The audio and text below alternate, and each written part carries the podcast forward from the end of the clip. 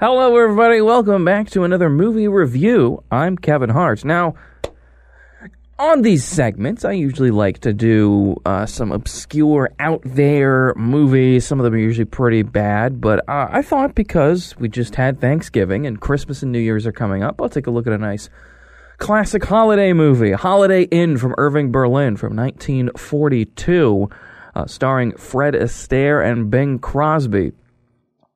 Centers around uh, these two performers played by Bing Crosby and Fred Astaire uh, and their partner um, Lila Dixon, who they have this uh, they have this three this this trio act, and uh, basically uh, Fre- Bing is about to marry the girl. However, uh, Fred Astaire's character, uh, his name's Ted, he actually is in love with her behind their his back. So uh, he quits. Uh, Crosby quits and he goes to live on a farm. And he's like, Well, I just want to be lazy. I don't want to work anymore. In fact, there's a song. You know, he goes, Lazy. He's, he sings a song over a montage, but it's actually a lot of hard work being a farmer, uh, going out to live on a farm. So then he is just, uh, he says, Well, I have this brilliant idea where all I'm to do is we're just to work on the holidays and we're just to do, uh, all these fun performances, uh, uh, all these like Broadway type performances, but only on the holidays. Now, it has been in the I guess past couple of decades, people really get upset that people say Happy Holidays instead of Merry Christmas, and you know the whole war on Christmas. We've heard it all before, and it's quite ridiculous. But if you want to get mad at somebody, get mad at Irving Berlin or Bing Crosby, as they are the ones that introduced us to this tune. Happy holiday. Yep, that started in the 40s. That was how they just addressed all these different holidays. And of course, that's because, you know, in the Holiday Inn, that's, you know, they're celebrating all the different holidays that they go for. One of which, uh, and this is at the very end of the movie, but because it was just Thanksgiving, they also have a, uh, a, a, nice Thanksgiving sort of song. I've got plenty to be thankful for. Nice little Thanksgiving song there. So, what happens when he gets this idea together? He finally gets the the uh, the the Holiday Inn put together. There, he's in, he's out there at the farm. Uh, he's got Marjorie Reynolds as the uh, the leading uh, female character, uh, Linda, and and they're putting on these shows, and they go uh, and they go and they meet uh, Ted, who's now with uh, with Lila, and they're doing a, a, wonderful little song called "You're Easy to Dance With." That is why I'm always right on the beat. You see, and as you heard the tap dance there, you get the wonderful dancing by Fred Astaire, of course, in this movie. Um, really, really, uh, like I got to say, some really wonderful uh, numbers, both singing and dancing, in this movie. One of the best ones, honestly, one of the best dance sequences I've ever seen on film is let's uh, let's say it with firecrackers, which is the Fourth of July song, in which Fred Astaire uh, is he he is um, on the spot has to do this tap dance number by himself.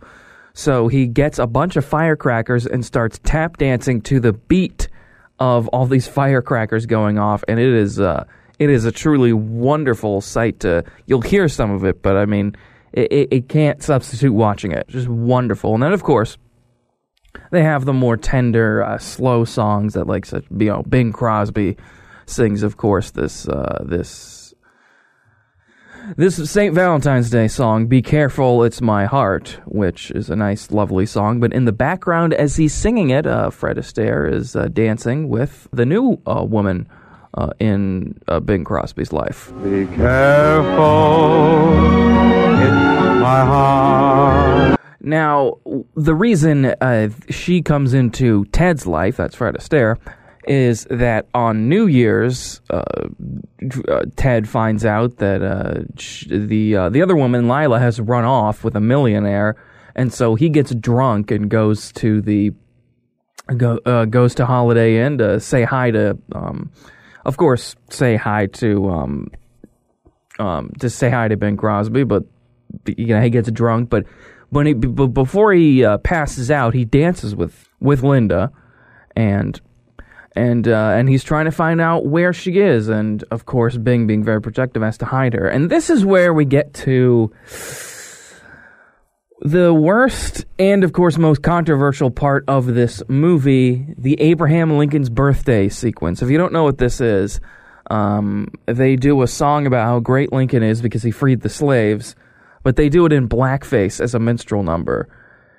Now this movie's from 1942 and it was not uncommon for musicals that time. In fact it was pretty yeah it was pretty common that uh, musicals would do blackface. And it, yeah, it was part of vaudeville and uh, everything, and it's it, you're you're not going to find a lot of musicals pre you know before 1950 that didn't. Well, it, of course, just musicals didn't have blackface, but it was more common than it should have been, and it's really awkward in this one. And you got you know Bing Crosby trying to trying to sound black. Uh, you know, and of course, you know, here he is with all this makeup on his face, and uh, it, it's just really, really, really awkward. USA's United Thanks. Yes! One whose name was Nancy Hanks. Tell me! Abraham. Yeah, it's really, really cringe, cringe worthy to listen to, and especially to watch. Uh, the whole thing is they put is they put her in blackface so that they put Linda in blackface so that uh, so that they won't Ted won't recognize her. Uh, but eventually he does, uh, you know, later in the movie. But it's that's the thing. This is such a classic, wonderful movie, but it it just you know at best it dates the movie very horribly, and at worst it's just a, a terrible, terrible racist thing that was used to be commonplace in movies, uh, and it's really that is the worst part of the movie, and yes, it does drag it down a little bit. Um, if you ever find yourself watching this movie, honestly, knowing that the reason they do the blackface is so that they can hide, uh, they can hide Linda from Ted.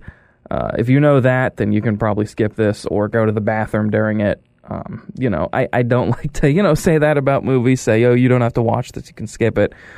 But for obvious reasons, you wouldn't really want to watch that at all. Um, and it really is unfortunate because I know people get really turned off by uh, th- this scene in particular and are very dismissive of the movie. And, you know, it, it's unfortunate because then you miss all the other wonderful musical moments in this. Uh, one of the best ones, and it's the very beginning of the movie, is that uh, trio act that uh, before it was broken up where. Uh, you know, uh, Bing and uh, Fred are going back at each other, uh, singing and tap dancing. Uh, call you know very aptly, sort of like the plot of the movie, and it's called "I'll Capture Her Heart."